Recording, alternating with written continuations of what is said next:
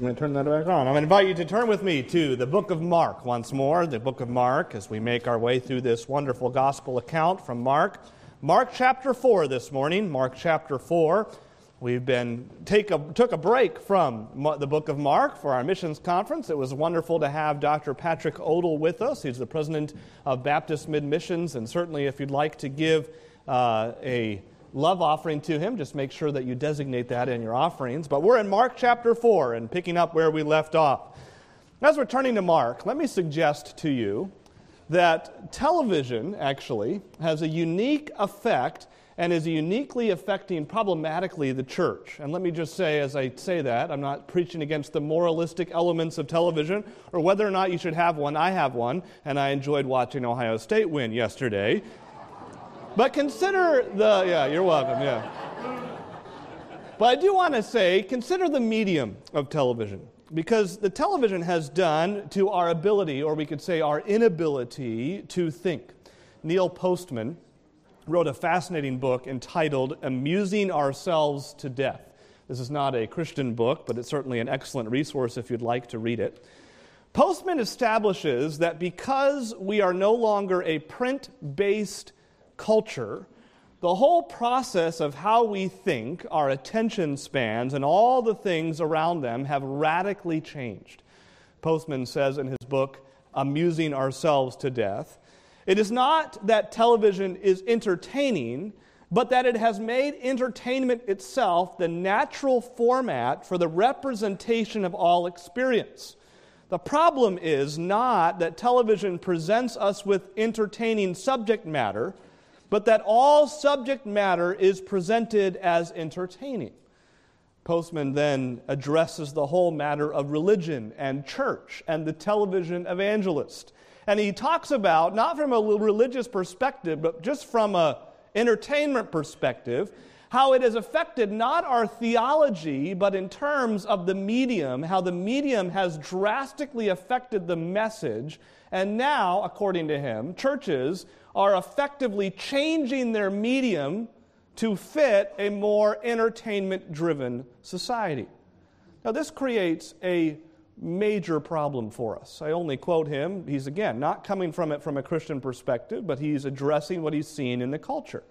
And this creates what we would say is a problem.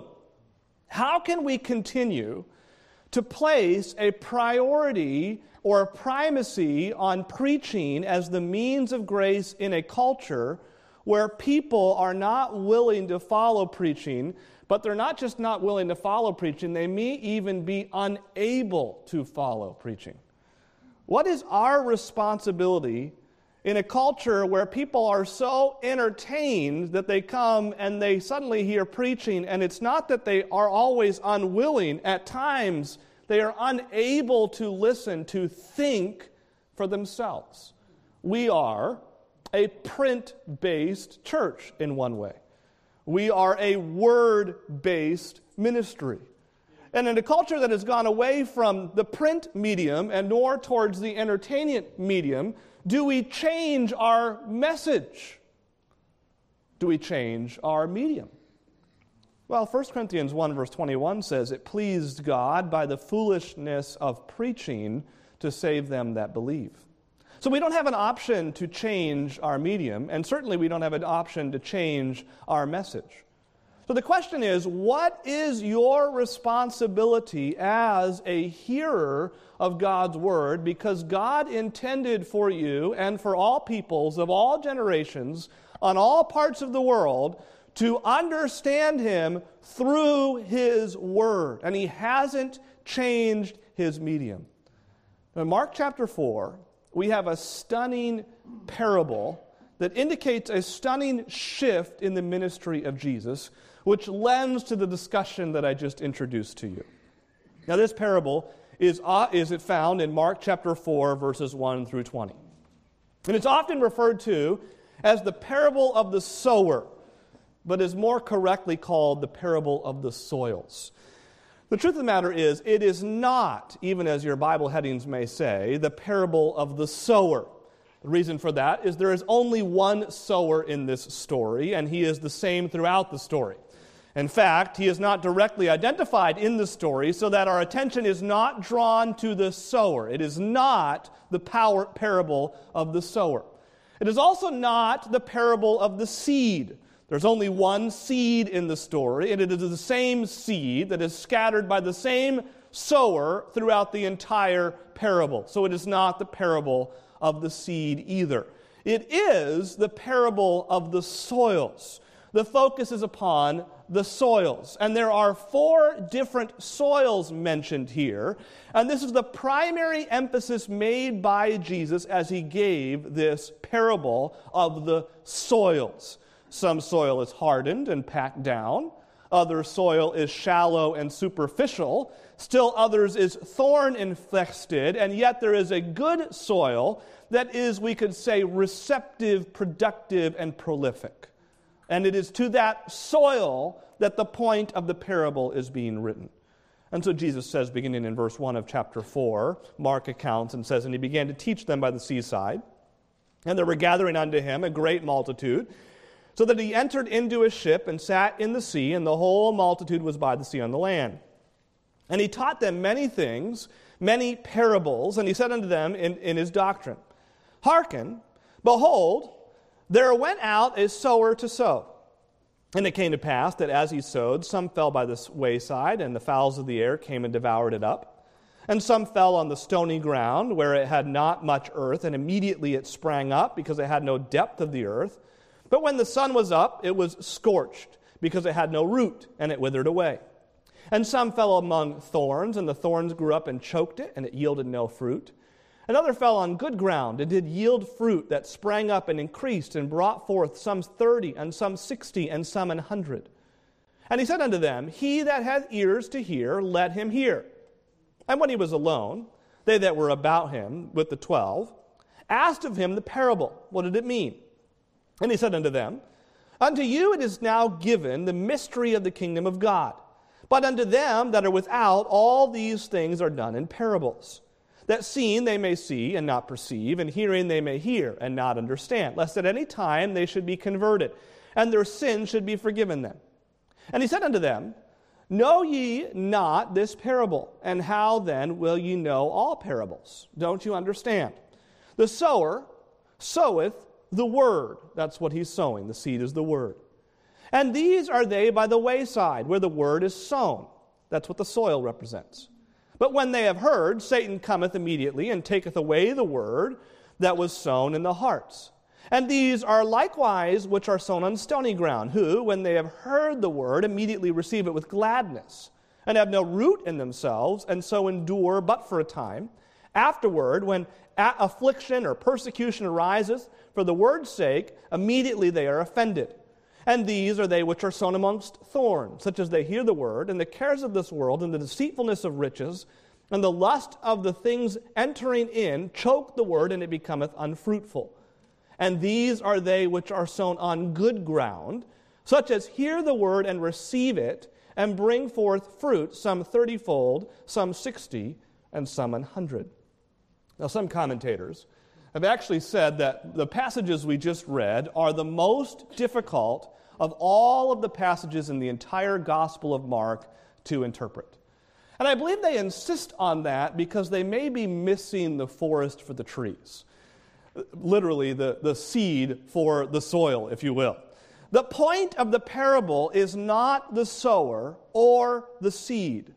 The point of the parable is the condition of the soil. And the soil determines the receptivity of the seed. The soils here represent human hearts. That's what Jesus just interpreted. Human hearts under the ministry of the Word of God. That's the seed. And wherever the Word of God is properly explained and accurately pronounced, the issue is always the heart. We be, can be in danger of analyzing the messenger of the preaching more than the message frankly. We could go to a preaching service or a teaching time and say, boy, I, I, does he use, did he use his right hand or his left hand to toss the seed? Did he, was he able to flick his wrist properly as he tossed the seed out there? And we're over analyzing the sower more than the seed. or really the soil of our hearts. But as we look at the parable, I would remind all of us that the emphasis is where we often fail to place it. It is not upon the sower, and it is not upon the seed.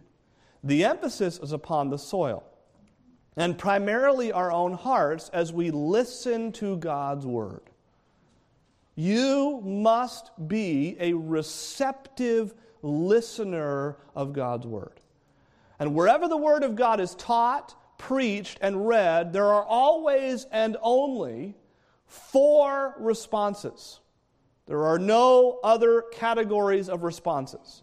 There are always and only four responses, and Jesus, through parable story, gives us an illustration of what those responses look like. And the point is that the preaching of God's word is always primary. It is always primary.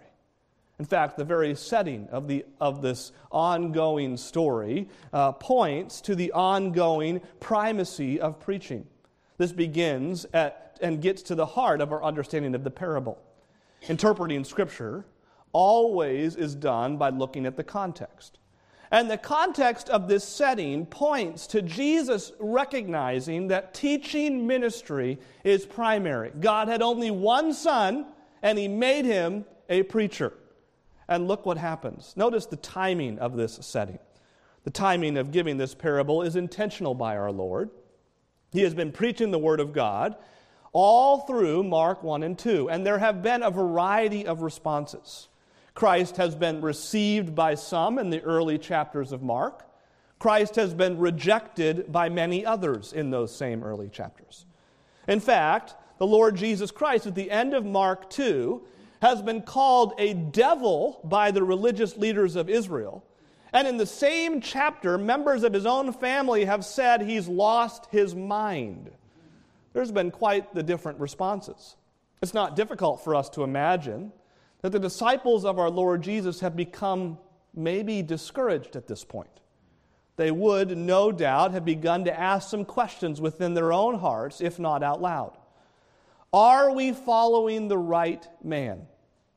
Do we have the right message? Do we need to alter the message to make it more acceptable to the populace? Are we on the right mission? Have we undertaken the right ministry? There were people receiving the message, but there were many who were blatantly, arrogantly rejecting it. And in response to this polarizing environment, Jesus now gives this parable. Now, why such opposition to the message of our Lord? Why such rejection? And as Jesus gives this parable, it is to underscore that the issue is not the messenger and the issue is not the message. Neither one of those need to be changed. Rather, the determining factor in the ministry of the Lord is the issue of the hearts of man. Any failure in their ministry is a failure not in the message, but in the condition of the human heart to receive that message. The timing of the story is intended to encourage the disciples then that the Word of God goes forward, there will be three of the four groups who will reject it. But praise the Lord, there will be one fourth who will receive. And if there is rejection, you must not change the message. And if there is refusal, you must not alter the mission.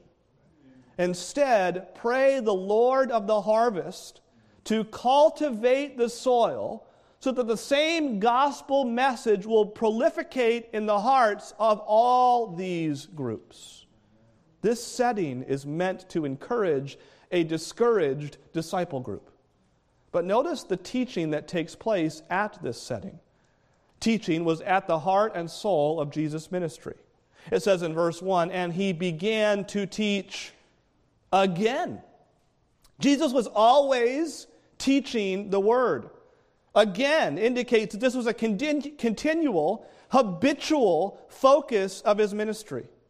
Friend, did you know Christianity is a teaching religion? It is not an empty routine and mindless ritual. Rather, Christianity is one that is built upon the full disclosure of the truths of God in the hearts of men. All true Christianity is built upon the rock solid teaching of God's Word. That is what we find in this setting. Jesus is teaching again. This should not be a surprise because this is what Jesus did. And then, if this is what Jesus did, then this is what, what we should do. This is the teaching. And I want you to notice also the gathering at this setting. This is the height of the popular ministry of Christ. We read rather something interesting in verse 1. It says, Such a very great multitude gathered to him. A very great multitude. And in the first three chapters, we have read of the gathering multitudes of Christ. If you look at your Bibles, you'll see in chapter 1, verse 3, it says, The whole city gathered to hear Jesus. That's a pretty big group. In chapter 2, verse 2, it says, Many were gathered together, insomuch as there was no room anymore. That's how big this group is now gathering. In chapter 3, verse 7, it says, A great multitude from Galilee followed him. In chapter 3, verse 8, it says, A great multitude. But now in chapter 4, it exceeds all of this. Look what it says. It says in verse 1 a very great multitude. This is a vast assemblage of people. It has been said that this is the largest gathering to ever sit under the preaching ministry of Jesus while he was on earth. This is a significant amount of people. But how did they hear? That might be a question. This is a huge crowd. Mark 3, verse 9 tells us that Jesus saw that this issue was coming. He was aware that there was going to be a gathering crowd. And it says in verse 9, And he spake to his disciples that a small ship would wait on him because of the multitude, lest they should throng him. Christ knew that this was coming, so he prepared a water pulpit, if you will. But you may wonder how can a crowd that size possibly hear one man talk? Is that even possible without a microphone or a sound system? Verse 1, it says, And the whole multitude was by the sea on the land.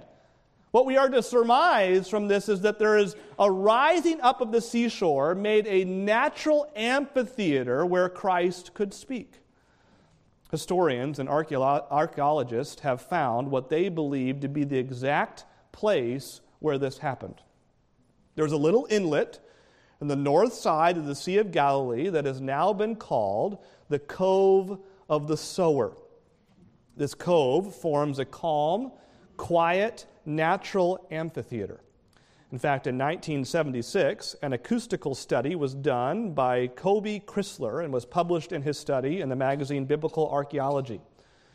Crisler concluded that up to 15,000 people could sit on the hillside of the Cove of the Sower and every single one could have heard Christ effectively when speaking in a normal to loud speaking voice.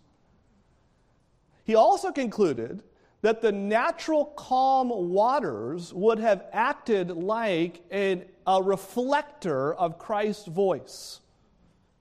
Christ did not stumble upon this cove by accident.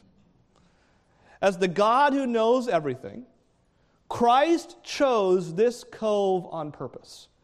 And as the creator, Jesus created this cove on the shores of the Sea of Galilee, knowing that one day he would sit in a boat and proclaim to thousands his message. It's as if Jesus said, Okay, it's time to summon the boat. I'm going to preach to 15,000 people.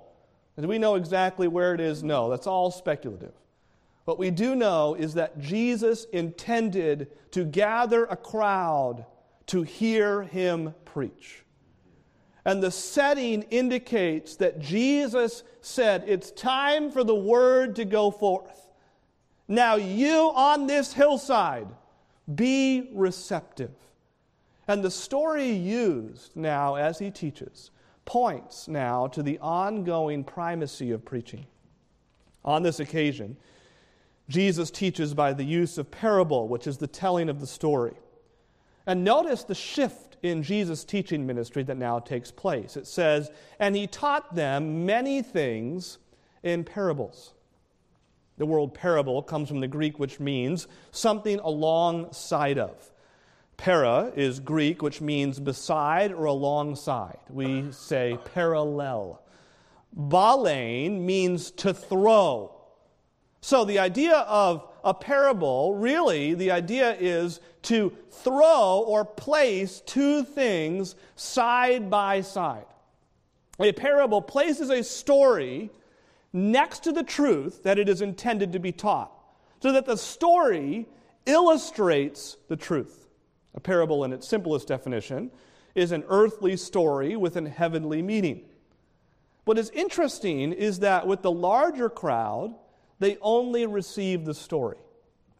They will not receive the truth that it represents. When the larger crowd is dismissed, and he is gathered with the twelve and perhaps a few more, he will lay down the truth next to the story.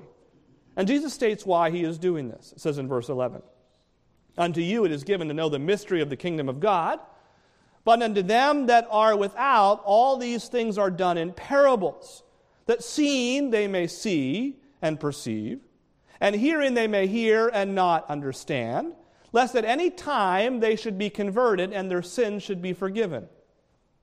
Now, what is going on here is a further ramification, I believe, of the unpardonable sin of Mark chapter 3 the sin of blasphemy against the Holy Spirit. In chapter 3, verse 29, we read Jesus sternly say this in verse 29 He that shall blaspheme the Holy Ghost hath never forgiveness, but is in danger of eternal damnation. Now, there are those in this crowd in chapter 4 who have crossed the line with God. And Jesus now withholds any further truth. Has he already given them the truth? Go back to chapter 1. In chapter 1, Jesus has already given the same keys to unlock the parable we find now in chapter 4. Do they know this truth? Absolutely. It's been declared by John the Baptist. It was re- revealed in full by Jesus. It was exclaimed more fully in chapter 2 and more fully still in chapter 3, but they still yet rejected. And Jesus says, I will now teach you in parables without giving you the interpretation so that you must still comprehend the truth. You need to think. But with the disciples who have been responsible to the truth to this point, Jesus will give them further keys. Now, why did Jesus teach in parables? Well, he taught in parables because a parable places a story next to the truth that is intended to be taught so that the story becomes the illustration to the truth. The truth already being true, by the way. It's not as though Jesus invented new truth. That's kind of impossible. Truth is either true or it's not true from the foundations of the world. So, why did Jesus teach in parables? Well, he taught in parables because parables spark interest in the leaders or the listeners. People are immediately drawn to a story, people are, get their attention drawn to stories. He taught in parables to encourage people to think. Parables are thought provoking. Jesus was not telling this to be interesting, but in order to be insightful, in order to be instructive. He was provoking profound thought. God does not lead you to salvation by bypassing the central processing units which reside between your ears. God wants you to think. And he taught in parables because parables are very memorable. A parable has a unique way of attaching itself to our minds and remaining with us. And he taught in parables to make the truth plain. They are very effective forms of teaching because they enable the listener to visualize the truth and a picture is worth a thousand words.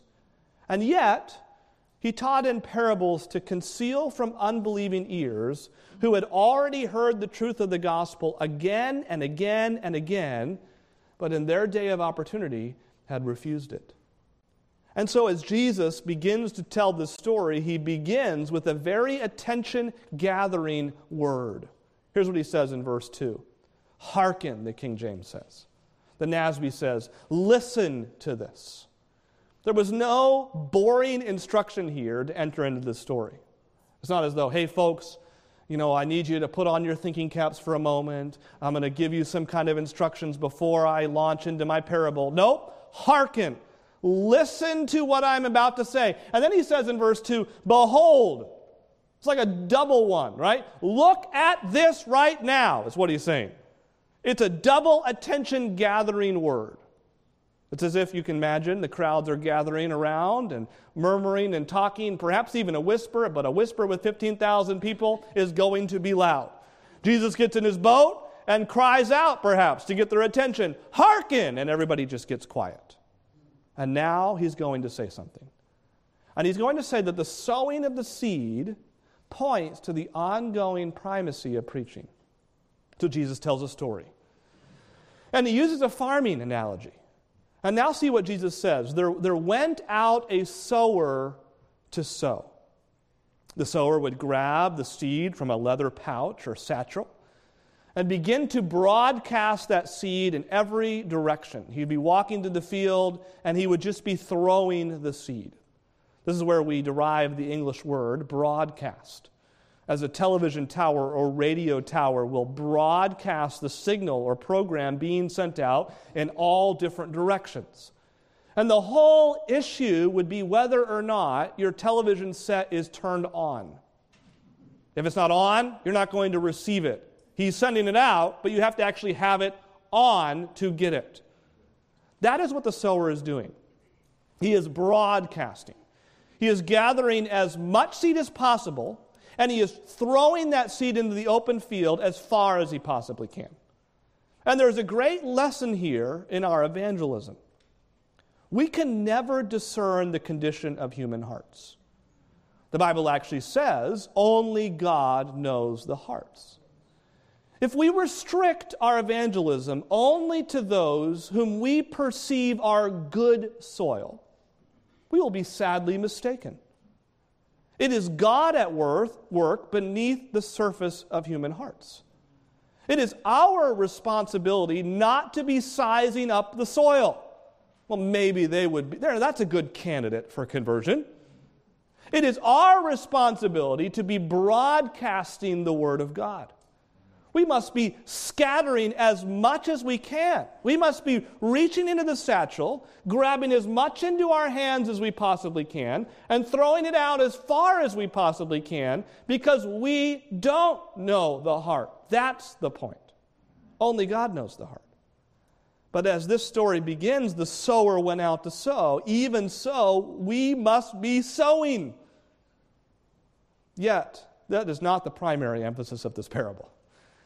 Jesus now quickly passes on to the primary point.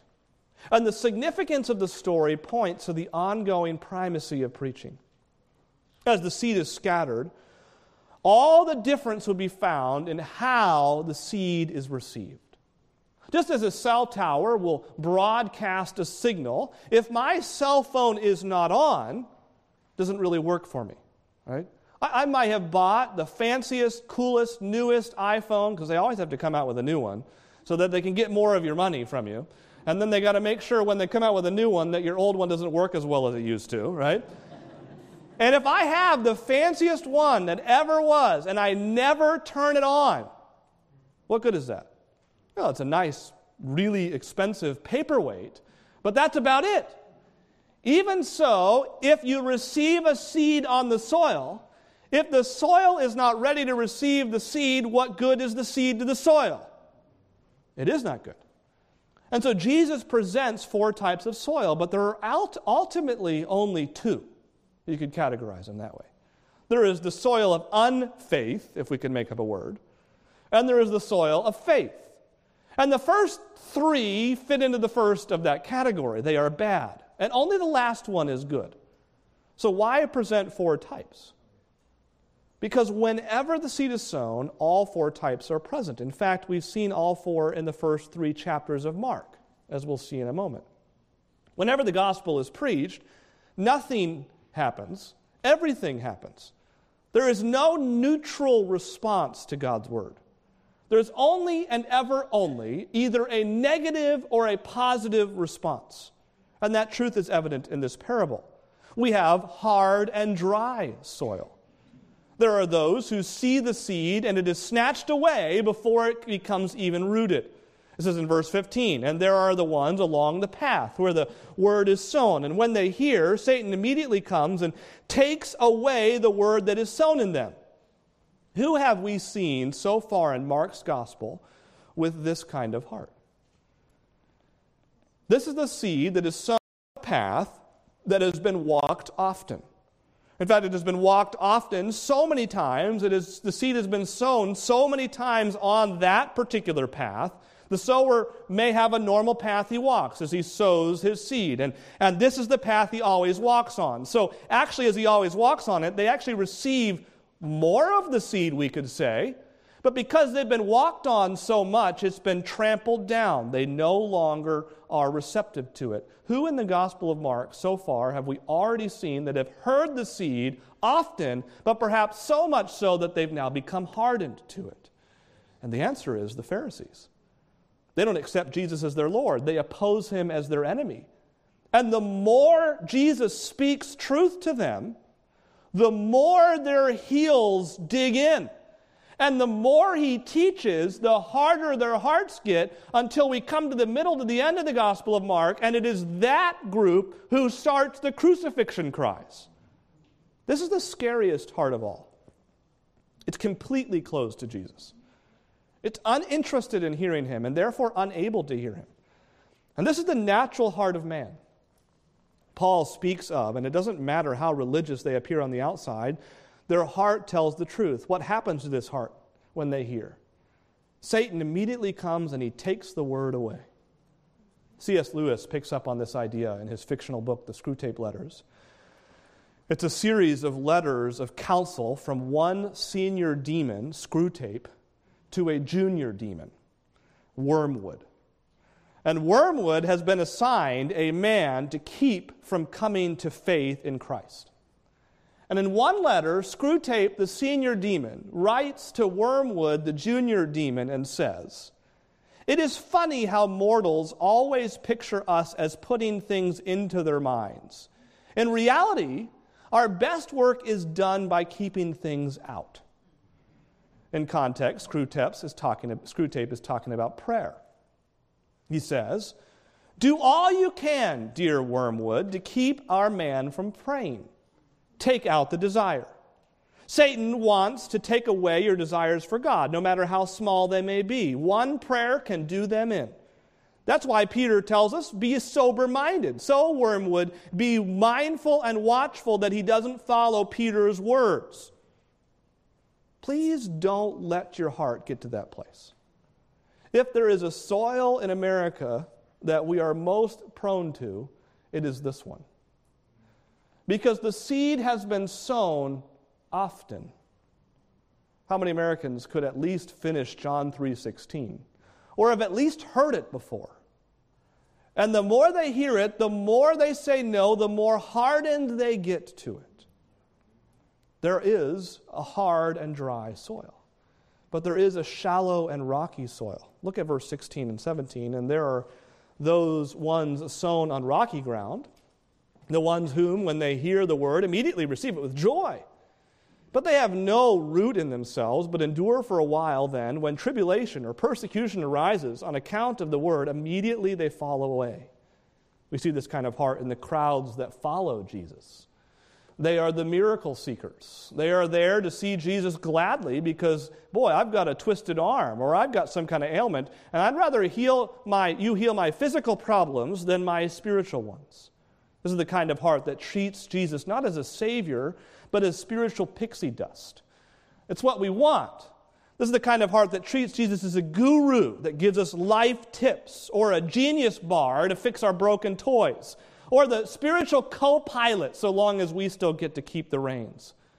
It happens when we treat him only as positive and encouraging, not as a Jesus who steps on our toes and yanks us in a different direction. With this heart, things are good for a while because we've never considered His Word. We've never actually chewed on it. We're never really thought through it. We've kept it shallow. We've kept it only when the sun is shining on us because the only words we want to hear from this Jesus that we've invented are the positive ones. And we don't want to dwell on any of the negative stuff. And then when the bad stuff does come, because it will, we blame our spiritual pixie dust. But that never was the true soil. It never even took root. Sure, it flashed for a moment and it was green at that time.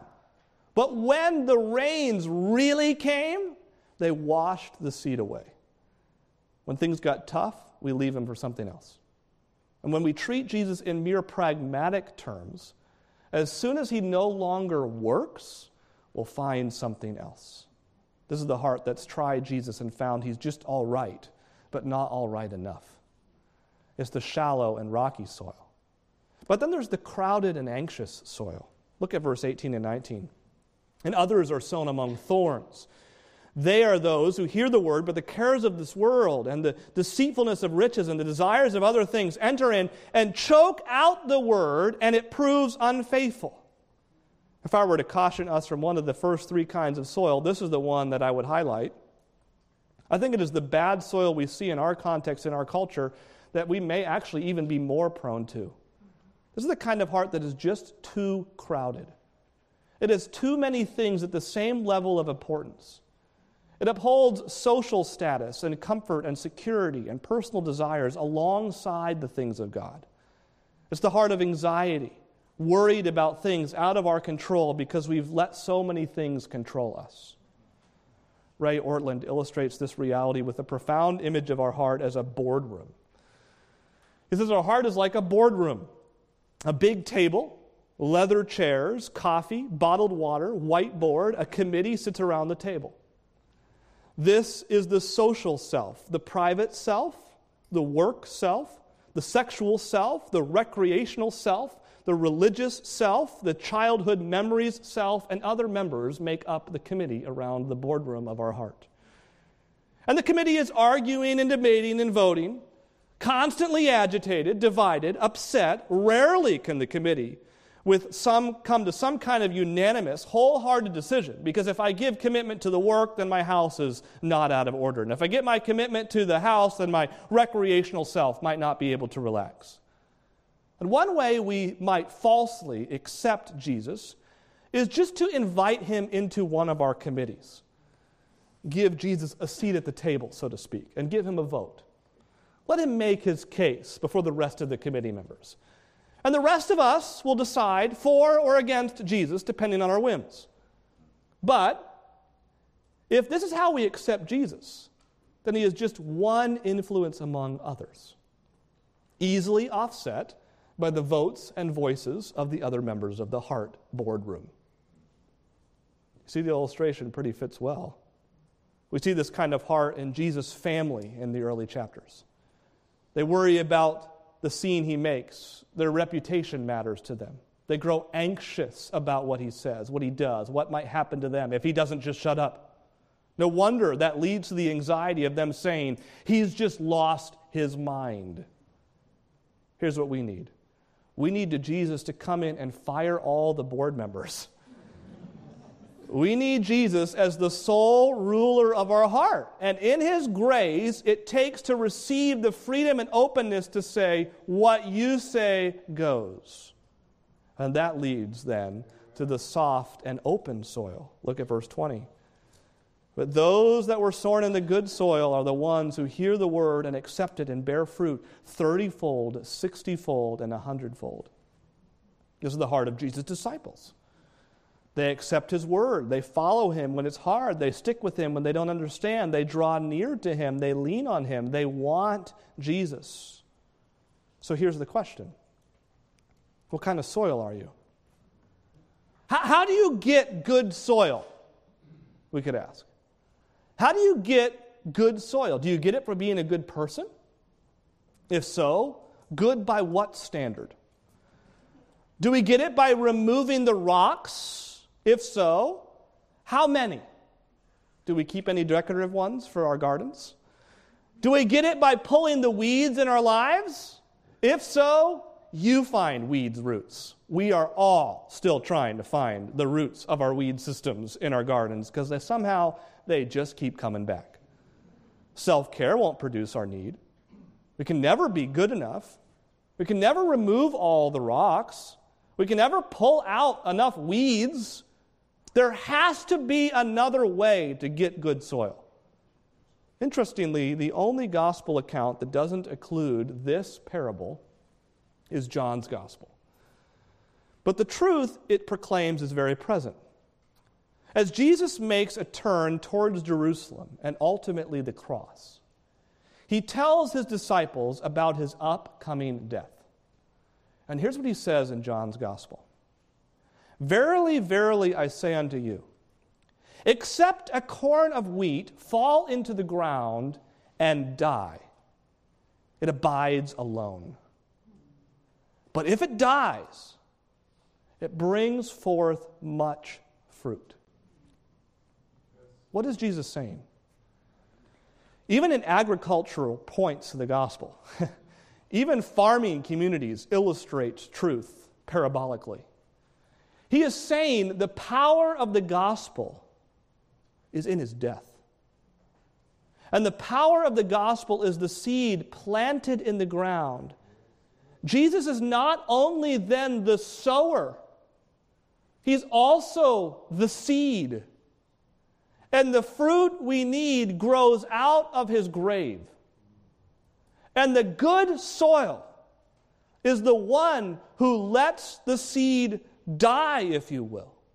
Break open in your hearts, receiving the resurrected Lord as the true salvation of your sins. And you may wonder how it is that someone can sit, two different people can sit under the very same Word of God and have two totally different responses. How is that possible? There's only ever these groups. They will either receive or they will reject. And Jesus meets with his disciples at the somewhat early onset of his ministry where crowds are beginning to gather. But as the crowds gather, they can't help but notice the animosity to Jesus is getting louder. And they wonder is it worth it? Is he right? And Jesus gives them this story. And the story is this point. The question becomes this What kind of soil do you have? Let's pray. Lord, we thank you so much for your word. We thank you for the illustration that Jesus gives of the soil. Lord, any time that the seed is scattered, the Bible tells us there's only ever these four different kinds of soil. Lord, I pray that there may be some who have never accepted Christ as their Savior. May today be the day of their salvation. May they